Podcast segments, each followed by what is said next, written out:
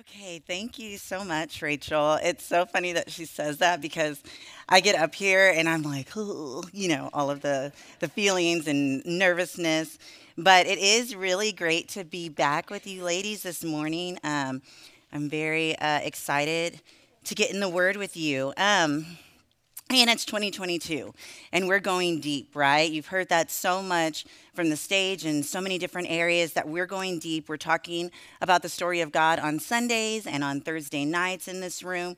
We're going even deeper with um, Barry and some of his friends, which is open to anyone. It's not just a young adult event. So if y'all want to come Thursday nights and go even deeper, um, we have that also. But the biggest challenge of this year is reading the New Testament reading the New Testament together for the entire year. So I'm wondering for you, what's the journey like? What's it been like for you to make the start to go deeper?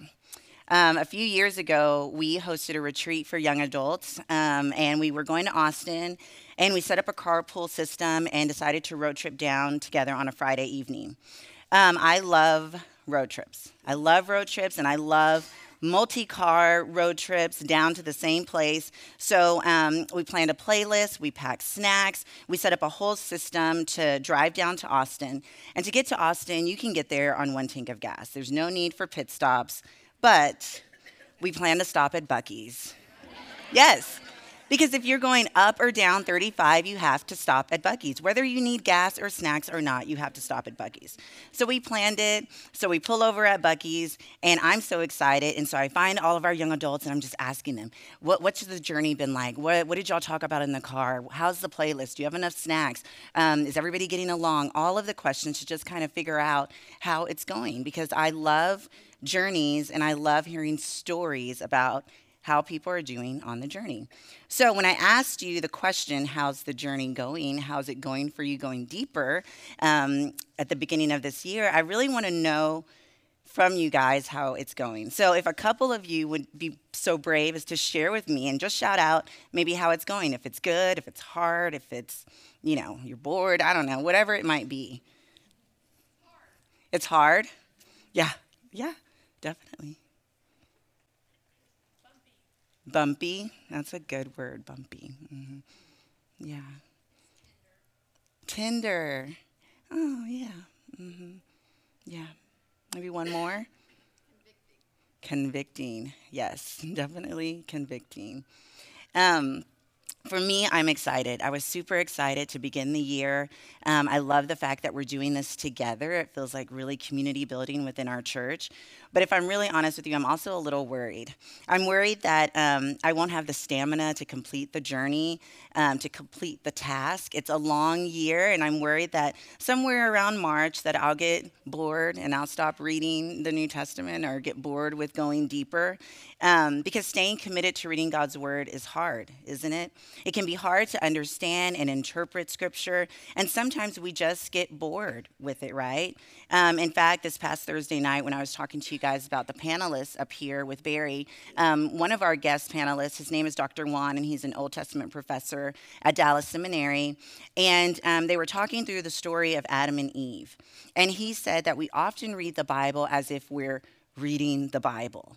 It's this big text, and we kind of approach it like a textbook, and we forget that it's a collection of stories, right? Of stories that together tell the whole story of God, what God has done, and then it gives us insight into what He's doing now, and then what He will do in the future, right? It's living and it's active. So when I was thinking about our focus, um, the focus of our time today, I kept coming back to Second Thessalonians 2.13 which says this This is why we constantly thank God, because when you received the word of God that you heard from us, you welcomed it, not as a human message, but as it truly is the word of God, which also works effectively in you who believe. And it's that last part that I really want to use as the backdrop for our entire time together. Because it says, You welcomed it not as a human message, but as it truly is the Word of God, which also works effectively in you who believe. The Word of God works, y'all. And I think this whole passage of Scripture that we're going to talk about today is anchored, supported, and hinges on this being true. You see, it's hard for us to commit to reading scripture for a long period of time. It's challenging to read the Bible as a collection of stories and not a boring textbook. But, ladies, you guys know that the first century Christians did not have the Bible the way that we do. They didn't have it on their device, they didn't have access to multiple hard copies and multiple translations. The Word of God for them was a story that was told to them by mouth from Paul, Silvanus, and Timothy. And it was a letter. That's it. A letter of encouragement reminding the people of Thessalonica of the words that they heard and the time that they spent together. It's a letter reminding them that the Word of God is at work inside them, and the Word of God at work inside them will sustain them. The Word of God will give them courage to face opposition, build integrity, cultivate a spirit of care for their community, and ultimately develop a sense of endurance for the journey ahead. Why? Because the Word of God works. So, open your Bibles if you don't already have them, or open your device, and we're going to walk through First, First Thessalonians chapter 2, verses 1 through 16. Now, the first thing that we're going to look at is how the Word of God gives the people of Thessalonica courage. Now, chapter 2 is a continuation of Paul's thoughts in chapter 1, except that he kind of pivots strangely into what feels like a defense of his behavior um, while he stayed with the Thessalonians, right? The very first words of the chapter sound like he's trying to convince them or remind them that everything's okay. And in the CSB version, it says, For you yourselves know, brothers and sisters, that our visit with you was not without result. And then in the message, it begins this way So, friends, it's obvious that our visit, with, visit to you was no waste of time. And why does he begin this way? It seems a little strange to me.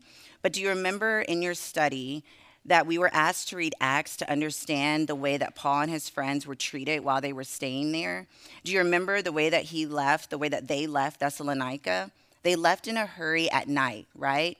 They left in a hurry after a riot happened in the city and their friend Jason was dragged out into the street and arrested. So, Paul's visit caused enormous unrest among the people, and his quick departure might have left some of the people thinking, Well, thanks a lot, Paul. Things just got real, and now you left, you're leaving. And then some people might have just been confused. What do we do with this message that these men have just told us? Um, how do we how do we live um, in, in, after seeing the unrest that it's caused. And then there were people, of course, who didn't like the message that Paul brought, who were angered by the message, and they were probably walking around trying to discredit him and Silvanus and Timothy. They were trying to destroy their character. So Paul begins with what sounds like a defense, but I really think he's telling the people pull it together, be courageous.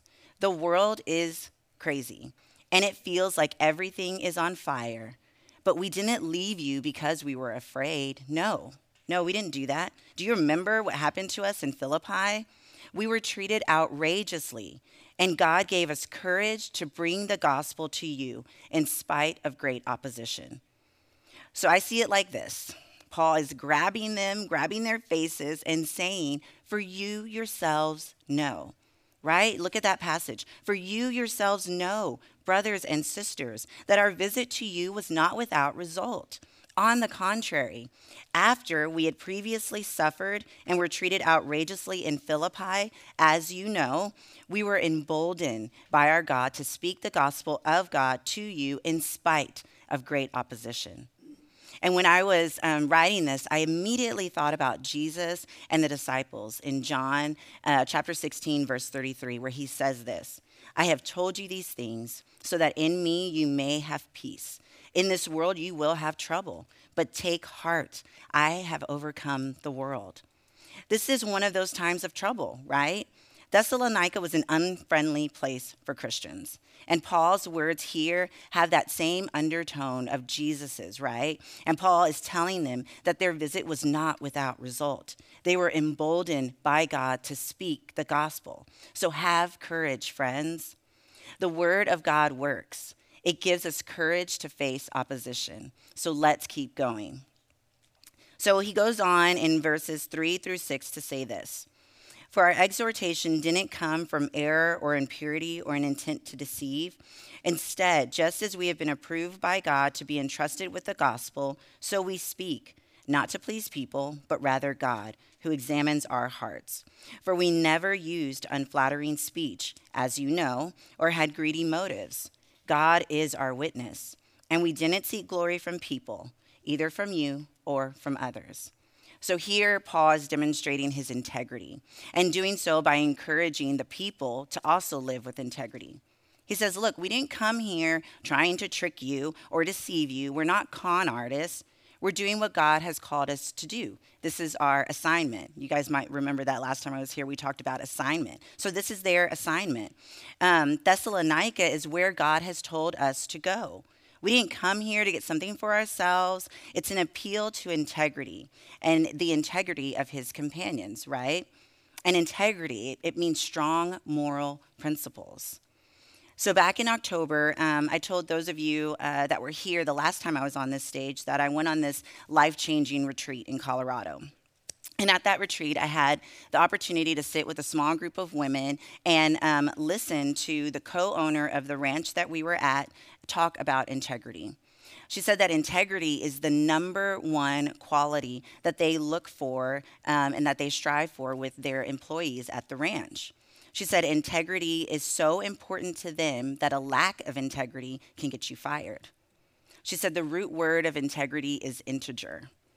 It's a thing that is whole, a thing that is complete in itself. So when Paul says, We didn't seek glory from people, either from you or from others, he's saying that they are complete in Christ, made whole by the gospel, and they didn't need anyone to puff them up or give them any glory because they've been made complete by Jesus, right? So when people are attempting to discredit them and to tell the Thessalonians that they're just doing this to make themselves look good, he says, remind them that we didn't use flattering words. We didn't do this to please people, but God, and God will examine our hearts. So while Paul is not interested in the praise of people, he is very committed to community, and he is very committed to the people of Thessalonica. For Paul and for us, the word of God works to encourage us to live with integrity. So let's go further on into our passage and read verses 7 through 12. It says, Although we could have been a burden as Christ's apostles, instead we were gentle among you, as a nurse nurtures her own children. We cared so much for you that we were pleased to share with you not only the gospel of God, but also our own lives, because you had become dear to us. For you remember our labor and hardship, brothers and sisters, working day and night so that we would not be a burden, so we would not burden any of you. We preach God's gospel to you. You are witnesses, and so is God, of how devoutly, righteously, and blamelessly we conducted ourselves with you believers. As you know, like a father with his own children, we encouraged, comforted, and implored each one of you to walk worthy of God, who calls you into his own kingdom and glory. So, Paul has deep love for the people at Thessalonica, and he wants them to remember how he cared for them, but also encourage them to have a spirit of care for one another in their community. He wants them to also have a spirit of care for one another in their community. And he says, We could have been a burden. We could have, but we weren't. We shared our lives with you like a mother and like a father.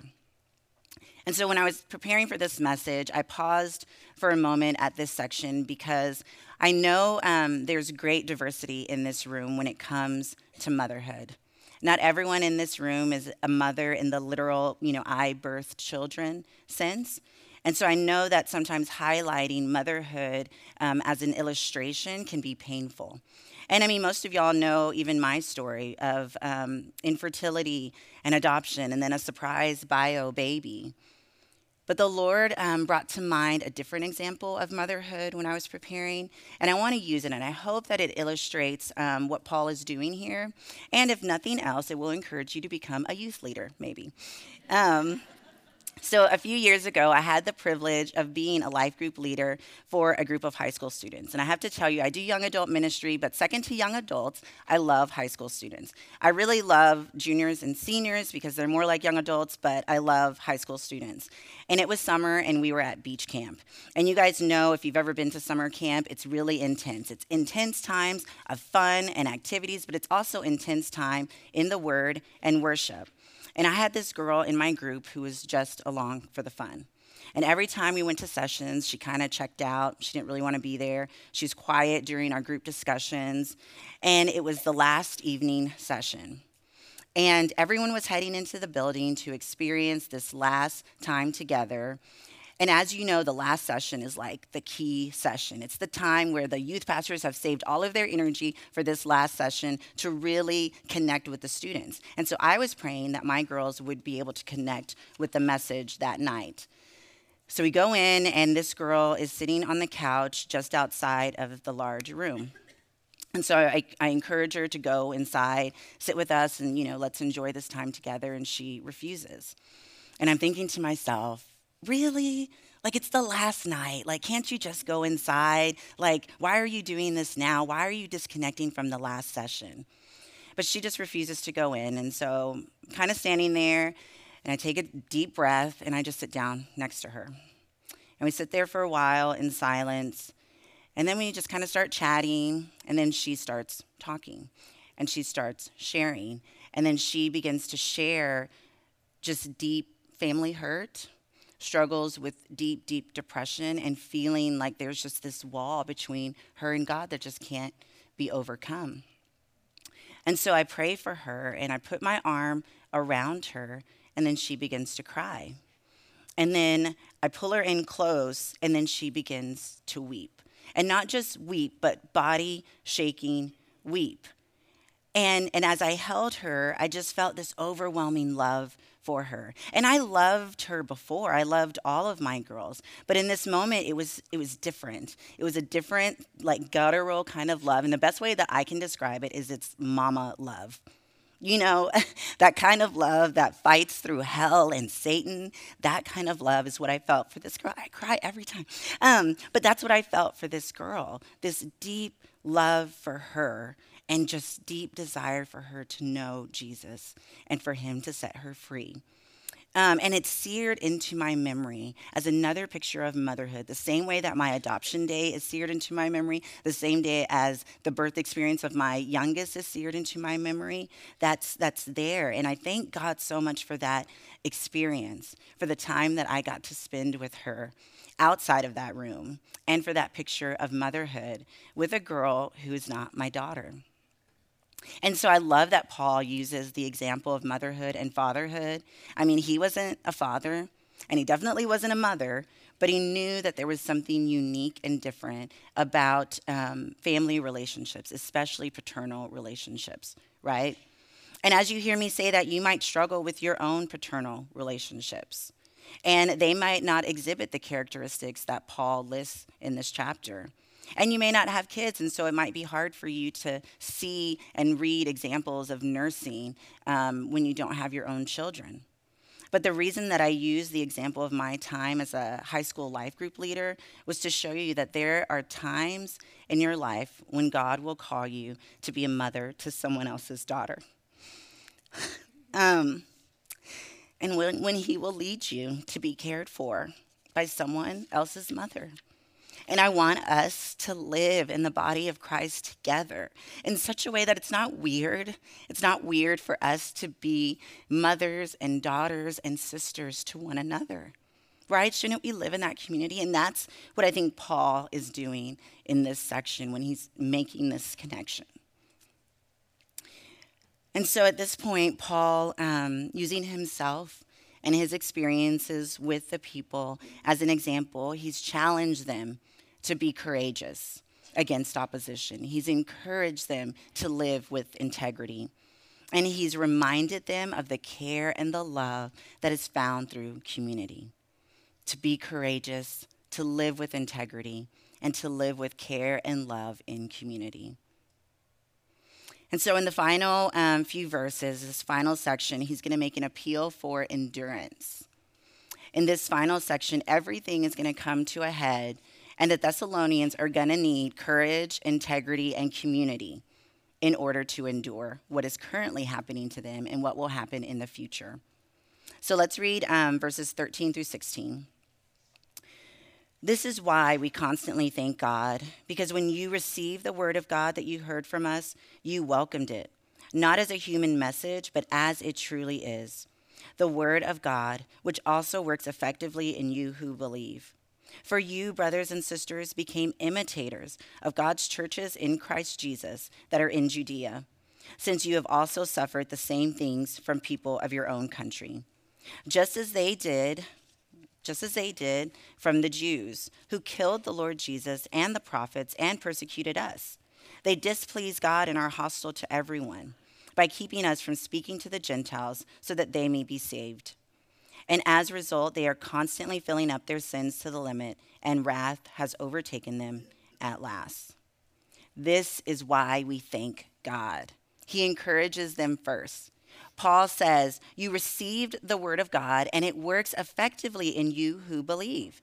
The message is working the message is working. And here's how we know that it's working, right? This is the hard part. He says, You became imitators of God's churches that are in Judea, in the same area that they're in, since you have also suffered the same things from people of your own country. Congratulations. You're just like all the other churches that we've planted. You um, are flourishing, but you're also suffering, right? And you're suffering the same persecution that led to the death of Jesus, the death of the prophets, and their own beatings and imprisonments and hardships. You're in good company, but you have to endure. And as for those that are causing you trouble, they're displeasing to God and they're hostile to everyone. They are preventing the spread of the gospel, and their actions will lead them to destruction. So he's trying to encourage the Thessalonians to hold on in spite of opposition, in spite of suffering, and to not worry about those who are trying to prevent them from spreading the gospel. Their behavior is their own destruction.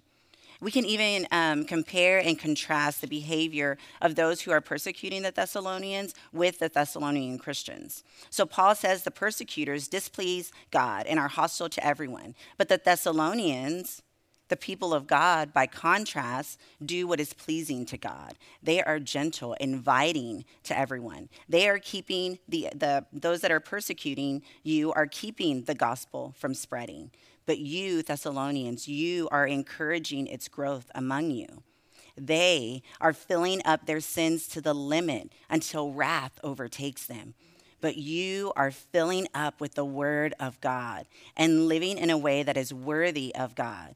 It doesn't end in destruction, it ends when He calls you into His own kingdom and glory. Life with Christ is vastly different from life without Christ. And it's vastly better, but it's also extremely difficult. And so I don't want us to get too comfortable with the compare and contrast and forget that at this time, it seems like the bad guys are winning, right? They had the power to persecute and imprison these believers, and, and the Thessalonians were constantly fighting opposition just to spread the word of God and live differently. They desperately needed someone to remind them and to tell them that the word of God works and that they can be courageous and live with integrity and thrive in community for the long haul. This past Thursday, I was um, in a meeting with my Be the Bridge group, and some of you know what uh, Be the Bridge groups are. If you don't, uh, Be the Bridge group is a small group focused on pursuing God's heart for racial reconciliation. And I'm in a group with um, some staff members. And we meet every other week. And so last week we were talking about the Martin Luther King Jr. quote that says, Forgiveness is not an occasional act, it is a permanent attitude. And the question in our curriculum said, What does it mean to maintain a permanent attitude of forgiveness? Well, we talked about this for a while, expressing um, to one another just how difficult it is to maintain a permanent attitude of forgiveness when people are constantly hurting you, right? To do this, you have to really know what it means to endure. And to endure means to suffer patiently. And you suffer patiently because you know that a day will come when things will change, when all things will be made right. And for Dr. King, he suffered patiently, waiting for reconciliation, for justice, for freedom, not just for himself and for the people living in the civil rights era, but for future generations. And the Thessalonians suffered patiently as the gospel spread, as they faced persecution for a day when God would redeem the world. The ability to endure well comes within, with courage, integrity, and in community. The word of God works, it does. But do we have the courage to face opposition? Do we have the integrity and the completeness in Christ that we aren't going to seek approval of man and abandon following Jesus? Are we living in real family style community where we can lean on one another when things get hard? And do we know how to endure? Do we know how to suffer patiently? not looking at our present circumstances, but to the future when Jesus will make all things right. The journey, while great, is long and it's slow and it's full of adversity. But the Word of God works. It's at work in each of us who believe. And the Word of God will give each of us courage. It will build us in integrity and it will help us live in community together. So, when you feel like giving up on reading the New Testament, or even when working through the daily exercises in your Bible study gets hard, remember the people of Thessalonica who endured based only on the words of Paul and his friends and a letter.